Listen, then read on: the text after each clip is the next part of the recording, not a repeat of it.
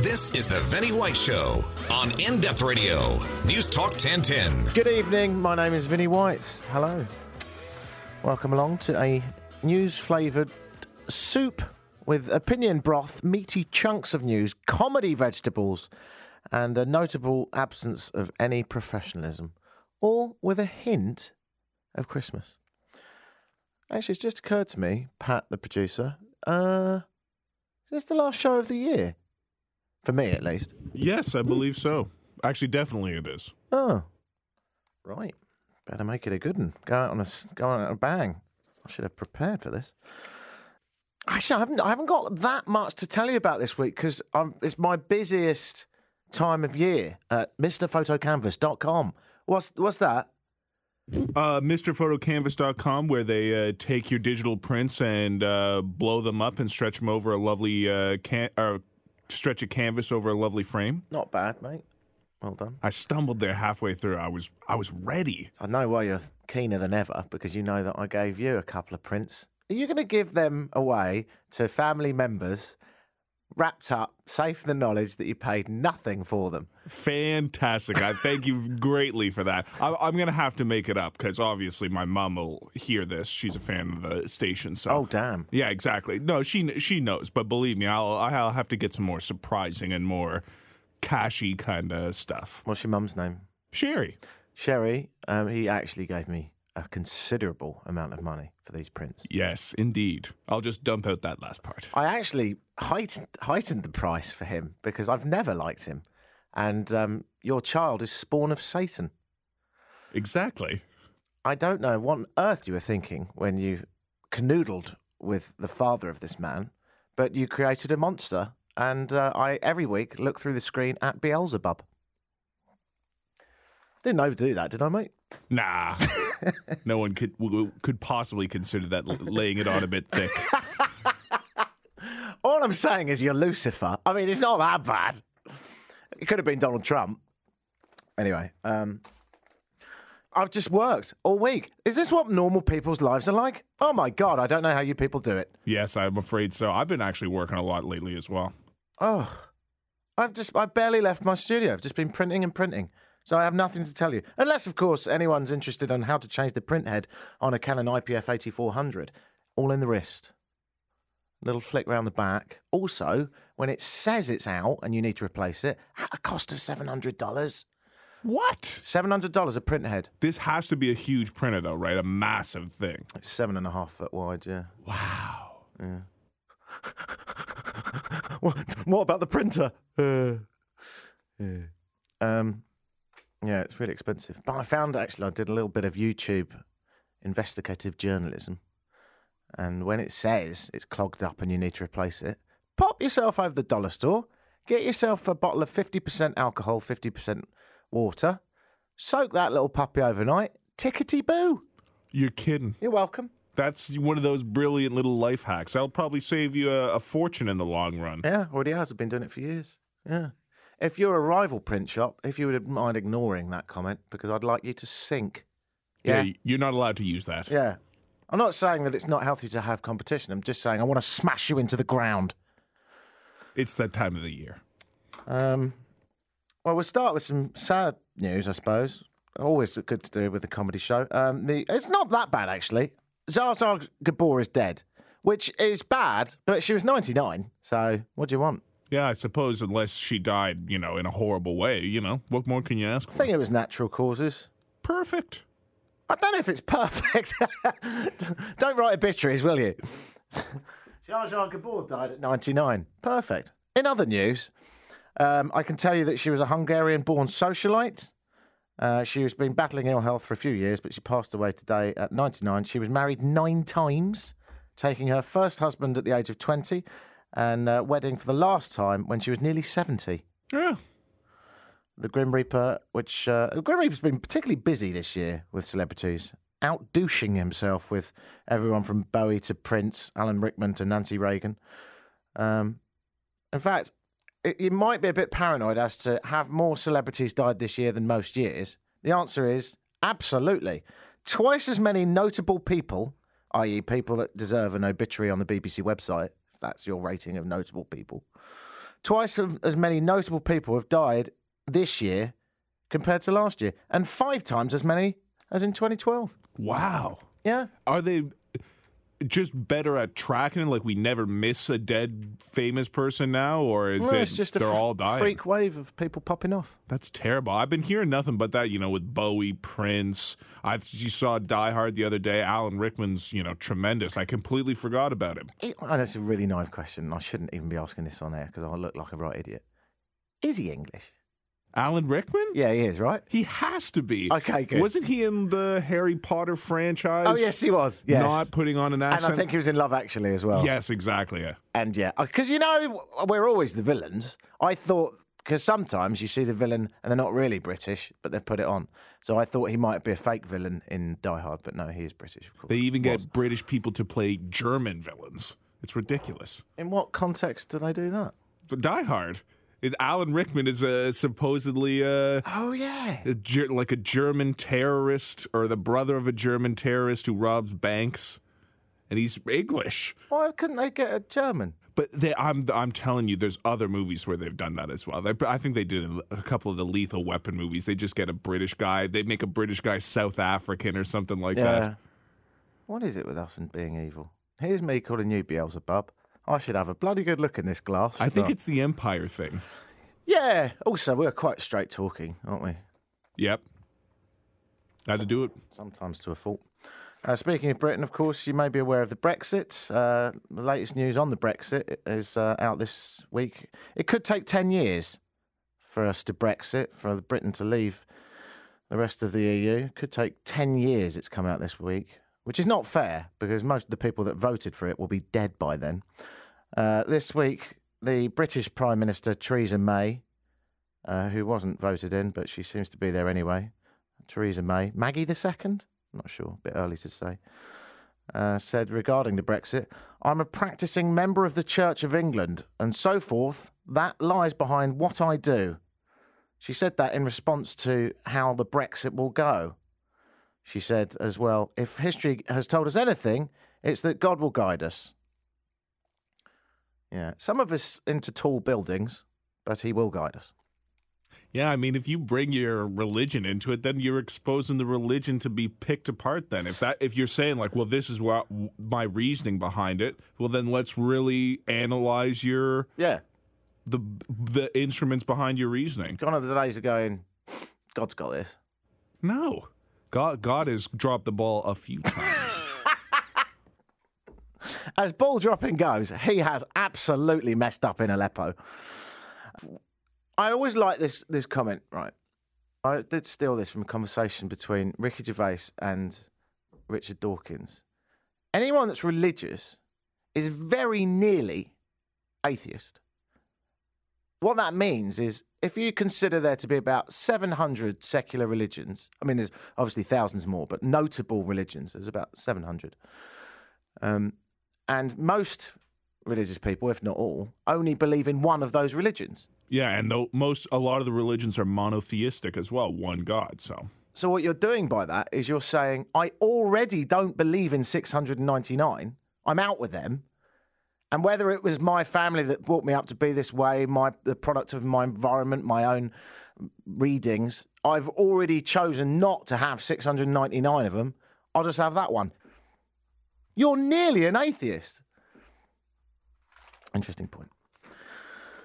And uh, I'll watch myself on the ride home.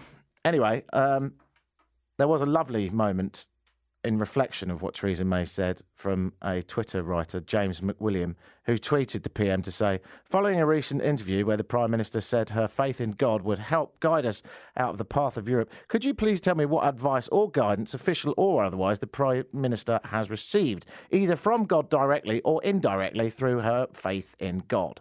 Would be nice to know." Yeah, that's exactly what I mean. Yeah. George Bush pulled the same kind of crap. Junior, I mean. Yeah, he's yet to get a response. A few weeks ago, the most prominent man behind Brexit, owner of the world's most slappable face, Nigel Farage, attended a party at London's Ritz Hotel to honour his twenty-year political career and the success, of course, of Brexit. And uh, only hours after the U K Chancellor Philip Hammond said there would be about a one hundred billion dollars black hole opened up as a result of Brexit, the uh, slappable git uh, was celebrating in triumph, but not in just any old way. He did it at the Ritz Hotel alongside media executives, Conservative M Ps and millionaires who donated to UKIP, the party that he was representing. And uh, he did it, and I'm, I swear you think I'm making this up, while serving Ferrero Rocher on a silver platter. And this is the week after he was photographed in a golden elevator with Donald Trump. And then he did a speech condemning the establishment! Is it just me? I don't know why I bother! I do know why I live here, though. Much better. We'll do a break. I'll come back. What's coming up on the show, I hear you say? Uh, Amanda Capito's coming in live to talk about newsy poos and events. You can text in any time you like on seven ten ten and get involved. Tell me, are you going away for Christmas? If so, where? And be honest, are you looking forward to it? Are you going to Leamington for her? Wow, that must be love. Are you going to Florida to sun yourself up? You lucky git.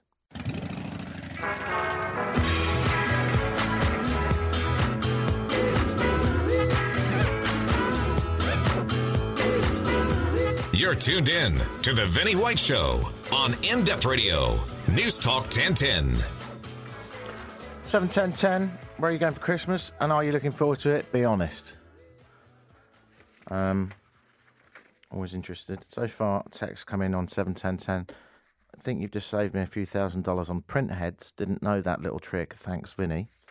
Soak them in alcohol. You're welcome. I find, actually, that is the solution to most of life's problems as well. Got an inherent problem with your family? Soak yourself in alcohol. Tickety-boo. Um, someone else says, uh, ski over the beach every time. Uh, oh, he goes on to say, if you don't understand, then you need to ski. Oh, I love skiing. No, I love it. Well, I love snowboarding. Not like this, though. You know, you know when your nasal hair freezes and you think, uh, I think I'll just go for a poutine and a beer until mm, tomorrow. That's what I find. When it's like minus fifteen, there's no fun in it, is there? I've never enjoyed physical activity in good weather as much as I enjoy poutine and beer. Does that include horizontal jogging hmm? with the ladies? There's certain meals that have been better than certain encounters. Wow. Uh, that's true, actually. Everyone's got a skeleton in their closet. And everyone's got a nice, like a favourite dish. Yeah, oh, I'd rather, absolutely. I'd rather have a lasagna. Um, than some of the sex that I've had. Exactly. I just had a lasagna last night. That's the that's the perfect one right there. Yeah. There's there's a lot of lasagnas that I've had that have been better than certain, uh, you know, rendezvous or whatever you want to call it. Do you ever, when, when they say, how was it for you, do you ever say, eh, it was like a quite a dry burger. I was hoping for a fish and chips with uh, beer-battered cod. But you were you were like... Um, Yeah, but, you know, it's a mild smell of, of gherkin. God, this has got disgusting, sorry. Yeah, I've never been anything but grateful. I was trying to be metaphorical and then it went horribly wrong. I'm terribly sorry. How rude. Um, let's move on to something that we can all get cheered up about. Nuclear striking and nuclear holocaust. Awesome. It's a thing called NukeMap, and it's really taken the internet by storm. It's been around for a while, actually. It's an interactive map that uses Google Maps and unclassified nuclear weapons data created by a historian who studies the history of nuclear weapons. So what he's done, he's got this initial version. It was created years ago, but recently it's been upgraded so that users can model a nuclear explosion. And it features very rough models of mushroom clouds in three D, scaled to their appropriate sizes. So you can log on to this site, Google Nuke Map, if you want to do this, Nuke Map. And uh, what you do is you put in the city that you want to nuke, and then you put in the bomb of your choice. And there's quite a few choices. Uh, you can go for the same bomb that uh, was the Hiroshima bomb, the fifteen kiloton Little Boy.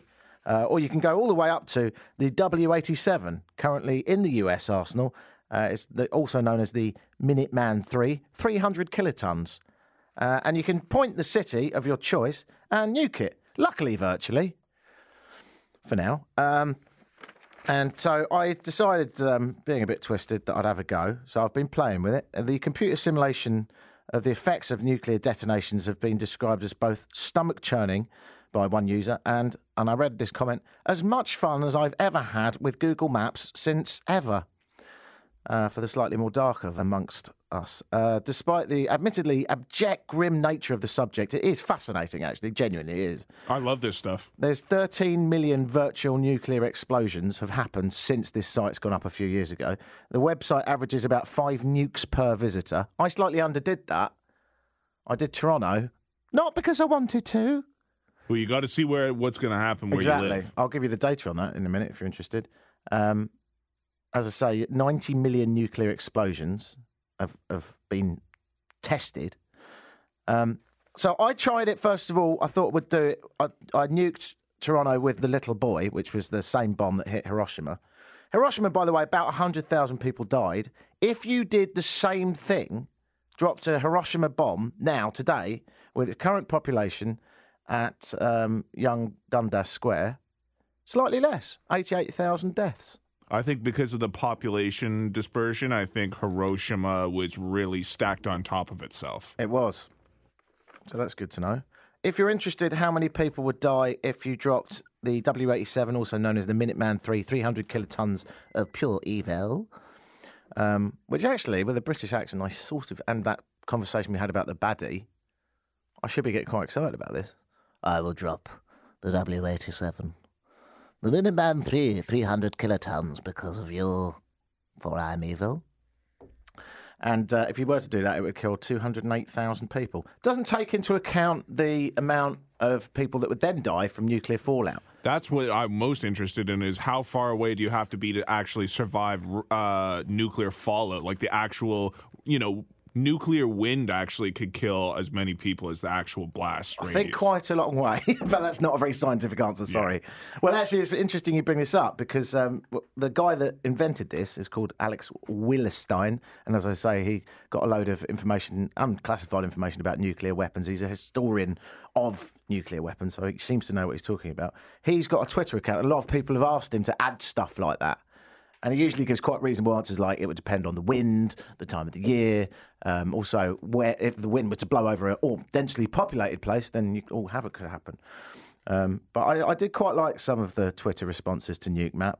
Um, someone said, I selected the largest bomb possible on the list and detonated it over Lower Manhattan, and the line stopped ten feet from my house. I'm good, guys. So he's all right. Uh, someone else says, I live in Bath, and I just dropped a Bath bomb. Nice touch. Uh, someone says, very nice tool. I live in an area with a number of hills. Would it be possible to change your algorithm to allow for the protection offered by valleys? To which he answered, the scaling equations used here are very simple and don't take into account topology. It would be very difficult for me to change the algorithm.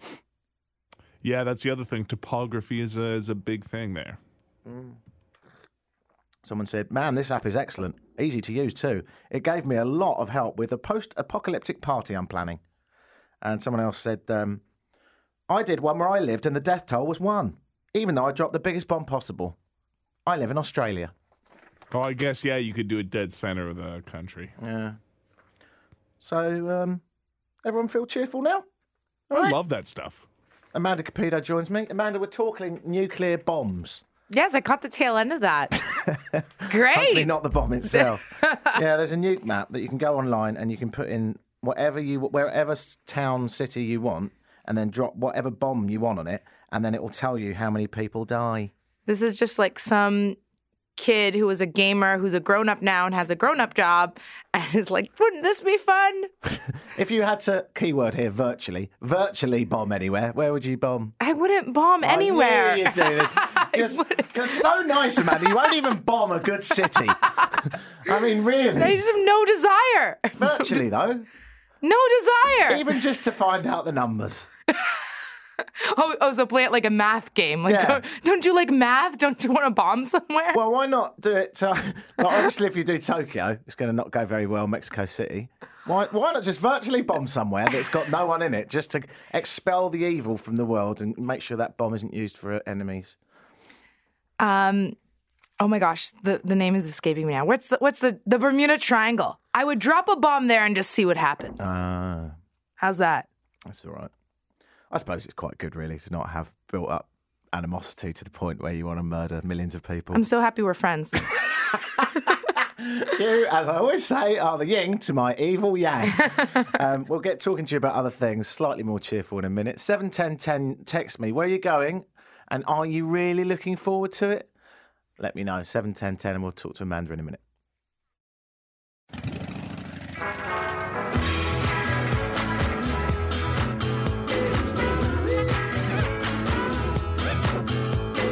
This is the Vinnie White Show on In-Depth Radio, News Talk ten ten.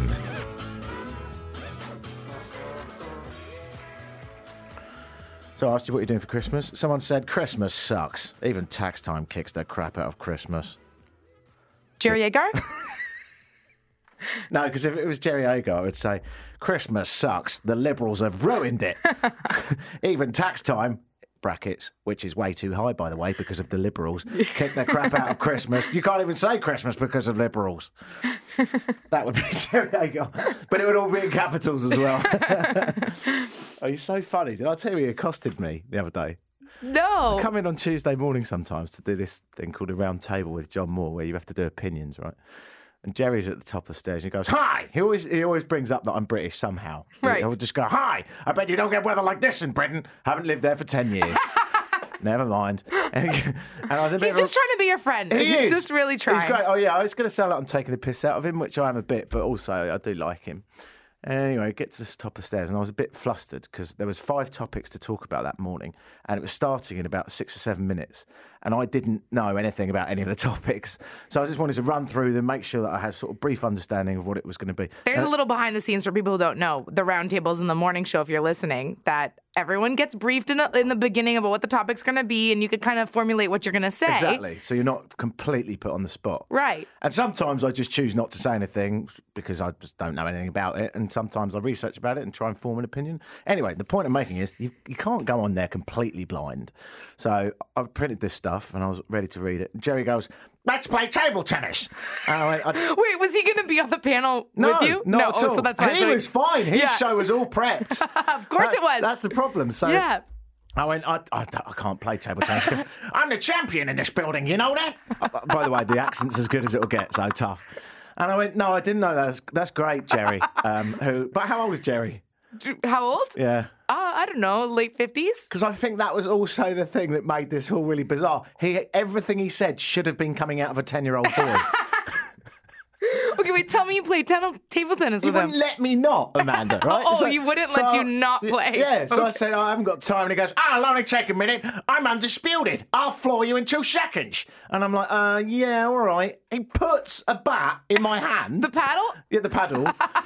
Is that what you call it? Or you pay, you play with a bat. I mean, that's a whole other game. That makes it a lot more complicated. I didn't know that. uh, he puts the paddle in my hand and... Uh, Then he just bangs a ball across this makeshift crap table at me. And like, yeah, there's not even a net. He's using toner cartridges for a net. Are you serious? It's the most cheap did he thing make, ever. He made it? Of course he did, because he knows he's good at it. Then he, it's like me building a machine for British accents and then going, does anyone want to play? Well, it's not fair. Cr- so, so he, goes, he goes, look, I'm going to beat you every time. Now, I'm crap at hand-eye coordination. That's there's a good reason I don't play a lot of sport. So, inevitably, he beat me. And I was at the end, I was like, not even trying, because I just wanted to research the show. And then I thought he'd be quite humble about it, because despite his loud attitude to most topics, he is quite a humble, reasonable, mm, reasonable-ish guy. Reasonable-ish. And... um afterwards, he thrashed me twenty to one, right? Oh, at least you got one. He went mental. He's like, ah, showed you I could do it, did you see it? You didn't even have a chance. And I'm like this with everyone. You were one of the worst. In fact, I think you were. Can I go and do some work now? You know what? You probably made his day. Uh, so if you're listening, Jerry, yes, you're very good at it, okay? Anyway, enough of me. Oh, how are you, darling? I'm good. I went to the... Uh, have you been to the uh, Christmas, Distillery Market Christmas? Not this year. I was there last year, yeah. They have these... Uh, I just found it interesting. I was there on Friday. They have these giant letters that say joy this year. And to my surprise, the lineup for Santa was just as long as the lineup was for the giant joy letters. Oh. That people could take pictures in front of. So how long would it take to line up to then have your picture taken in? At least front? twenty minutes. Like, people were waiting. twenty minutes? It was a long line. To line up to have you in front of a sign that says joy. Yes, and it just made me think, why do people love giant letters so much? You know, I just don't. Text in right now if you have a love for letters, actually. Just curious as to why. seven ten ten. I, and because, okay, we have the Toronto sign in Nathan Phillips Square. Yeah. I get it. We don't really have an iconic. You know, Chicago has the bean. Um, Boston has, you know, this, the the statue, the hockey player diving. Oh, my gosh. um, but we don't really have anything. So the Toronto sign in Nathan Phillips Square, fine. But But at every event now, like, it just seems to be overdone. That's not the only one, actually, because also in the Distillery District, all year round, there's the word love that has a load of padlocks on it. And that word couples stand in front of, get their picture taken. And I know this because I have to blow them up every week, right? That's what I was going to say, as a photo canvas man. Yeah, we do that one. That's one of my most popular. And not- they also have the, not the the giant heart you're saying, too. That's another one, I, yet again. It's like in they the do distillery. This on purpose. It's well, distilleries are just a giant photo op. It is, isn't it? It really is. And then everyone's like, oh, it's so cute. It's got cobbled streets and it feels like you're in olden days. I'm going to stand in front of the sun. I don't mind waiting twenty minutes. Could not be asked. Also, how bad are you at Photoshop? You can put any word behind you whenever you want. I know. And then they had little, smaller words like on on um, the brick buildings all around, like family and holidays. And again, like, hordes of people crowding to take picture with family, like in lights behind them. Yeah. Is that is that cute or, or kitschy? Like, I think it's a bit tacky. I don't know, but I do like the first text in in answer to your question, do you like big letters? Someone's just texting in capital letters. Yes. Okay, but why? Why? I wouldn't bother with it. Have you ever have you ever caught yourself doing this? I okay, I've definitely taken one in Nathan Phillips Square in front of Toronto. Yeah, everyone had to. Um, I don't know. I have no. De- I have no burning desire. Maybe I have a once in a while if someone's like roped me in, but I'm not waiting in, in a lineup. I think the thing with the Distillery District is at this time of year it costs you a few bucks to just get in there, right? And it probably take a lineup and a bit of hassle. Once you're finally in there, it's extremely busy. And what do you do? I mean, obviously, you're going to get a few little handmade gifts and a few things. And then you're going to do the inevitable cup of hot chocolate. If you can find a place that makes it legal, I think there's a couple. You can also get a mulled wine. Yeah. And then um, and then you just sort of look into the futile nature of just how boring life is. And you think, That's what is the point in any of this? My kids need a pee. They're screaming. She wants me to buy another pissing handbag. She won't even let me look in this shop window at these Harley Davidson jackets. Sorry, I'm doing some massive stereotyping. I'm, your girlfriend right now. must just love, just love taking you places. And then you just sort of look into the futile void that is the black hole of life. And then you say, I might as well take a picture in front of the giant joy. Yeah, at least that way I can post on Facebook, me and my wife, who I desperately fell out of love with years ago, standing in front of a sign that literally says joy in a hope to avoid the point that my life is a painful misery. It's all just a giant sham. Stick that on Facebook and people will read me and my face and then read the word joy and put the two together and think I'm happy. It's the best I can do. I noticed it also at Beer Fest in the summer. They had it for the first time in Toronto's Beer Fest. Giant yeah. letters. I don't even know what it did. It say beer? I don't know. But like, people like... I think we should set up some ironic ones. Yeah. Banksy oh my gosh. style. We could just wander around town in, in massive letters. Hangover. Oh, hangover. Pose. In the, in the club district here, yeah. Uh, oh, yeah, you can make it relevant to Relevant where you to are. the area. Right. I really um, like this idea. This is brilliant. Outside the law courts, pain and suffering. Yes! Oh. This is great. Um, what else could you do? uh, on the on the lake shore, which admittedly is quite nice during summer, but it's a big, windy, evil, cold place during winter. Just put freezing, desperate pain. Love that. Mm. All all sprinkled around. Yes, yeah. Realistic words. Let's have some more. You could do swearing ones as well. Not near schools. We're not bandits. Right. Just, you know, S H one T. Okay, so you print canvases. Can you print giant letters? Can you make this happen? If next year you see an outbreak of incredibly negative words printed on canvas, put up by a woman in a onesie or dressed as a banana, you know what happened. I knew you were going to bring up my onesie again. Well, I'll tell you why I bring it up, Amanda, because you never take it off. I may or may not have still had it on since last weekend. When you bought it, did you say, can I have that onesie? And they said, oh, you do know it's a straitjacket. It's not a straitjacket. It's so comfortable. You never take it off. Also, your hands are stuck behind your back permanently. Keep headbutting doors. Not true. It's not true. As an Italian, I would never purchase anything that restricts my hand movement. Here's a good one. To, someone's just texting. It's a bit dark, but I like it. Should create a sign at the distillery that reads fascism and see if people stand around for twenty minutes for that. People would think it's ironic. They probably would. Yeah. If you're really, really uh, up for the challenge, you can always go a few stories up and get one in front of the words Trump lit up in letters before those lights go out some point soon. People would still take pictures in front of it. Yeah, they would. Anyway. Okay, we're going to do a quick break and then we'll come back with some other stuff. Who knows where it's going to go?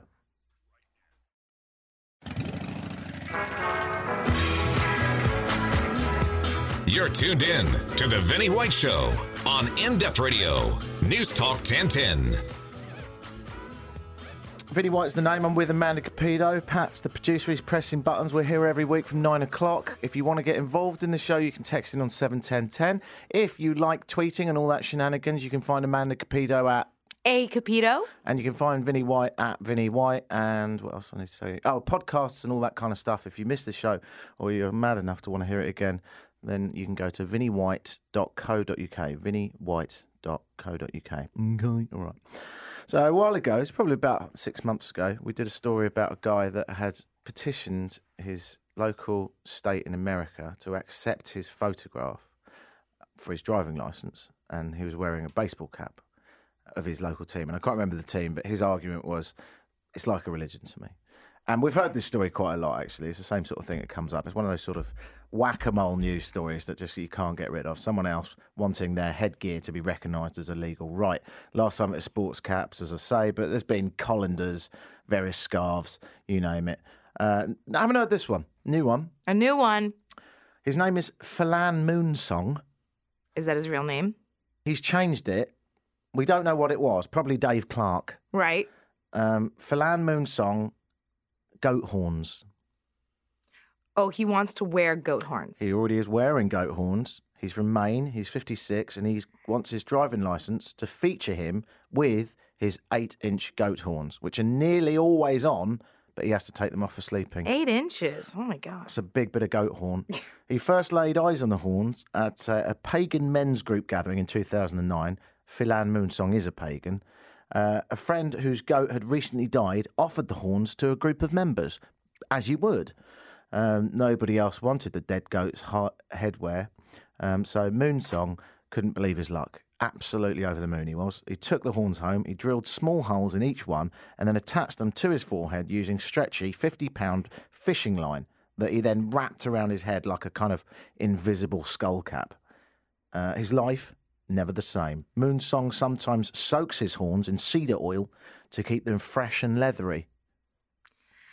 Okay, this is different from baseball cap and pasta strainer guy. Mm. Because those people, I think, were just trying to prove a point. This guy actually, like, like this is real. He has some sort of connection to these goat horns, and he's serious about it. He certainly says so, yes. I be- I can tell.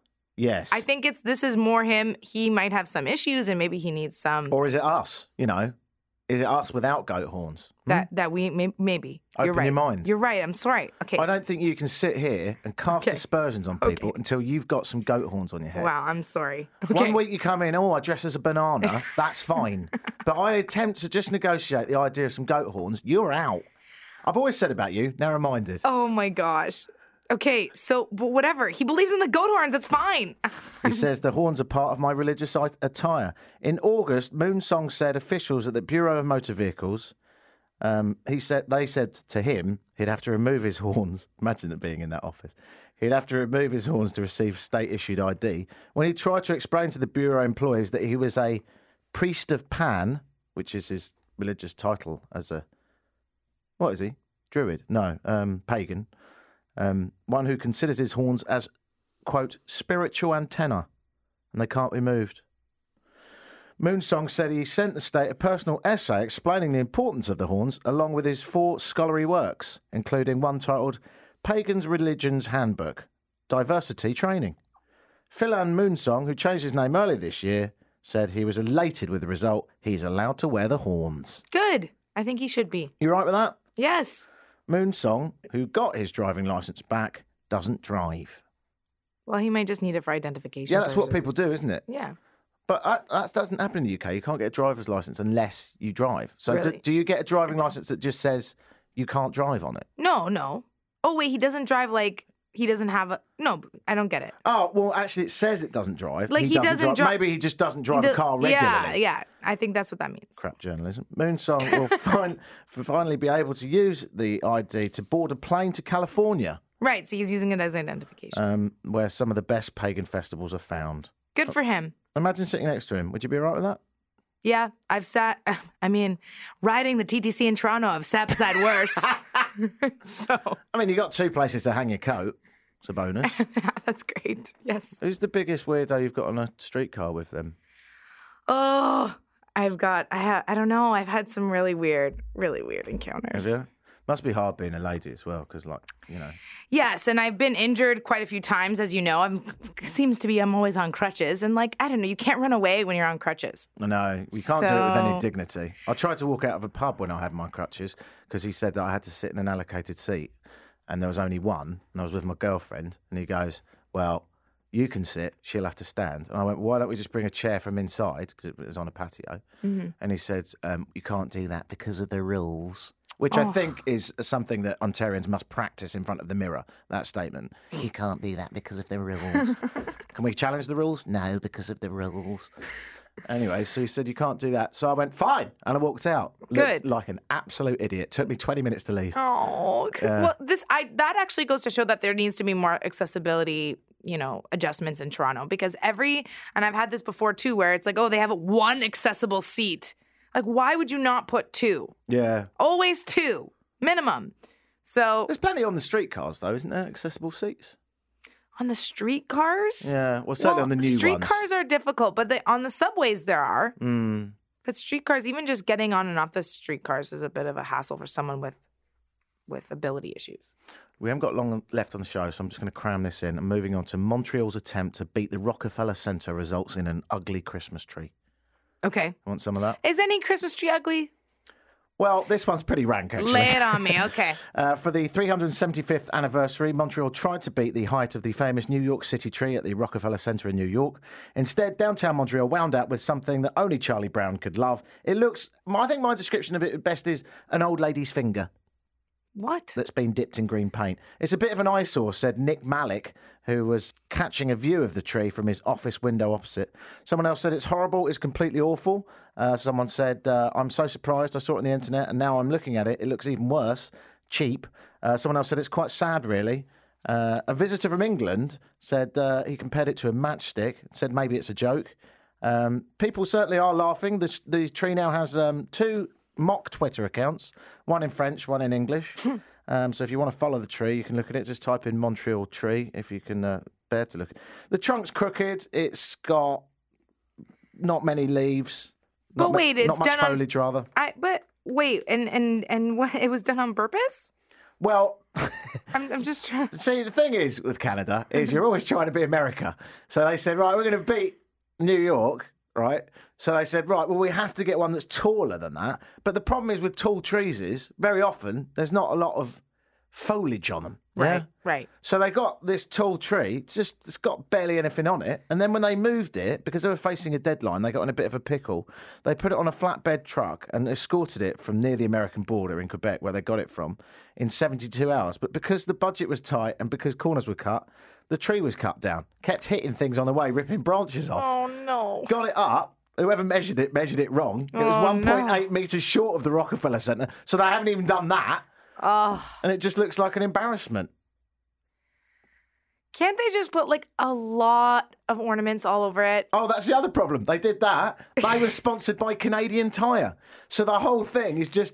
doused in Canadian Tire logos. Oh, no. See, that was a marketing yeah. boo-boo from the beginning. The only thing that was provided, that it hasn't got logo stamps on it, are the Christmas lights, which point out the shallow and rather thin nature of a pathetic tree. Well. But some people like it, you'll be pleased to hear.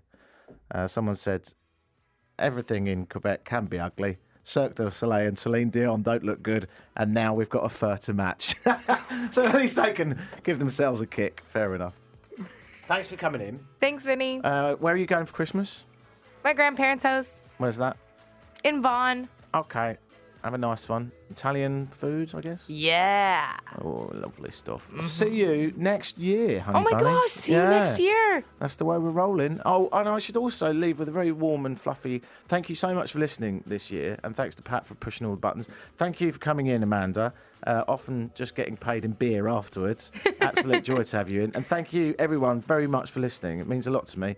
And the ratings of this show have been exceptional, uh, unless I misread them. I'm quite often drunk. Either way, um, we've done very well, and I really look forward to doing this all over again in twenty seventeen. So look after yourself, have a wonderful Christmas and a great New Year, and whether you celebrate it or not, big cuddles from me. Bye.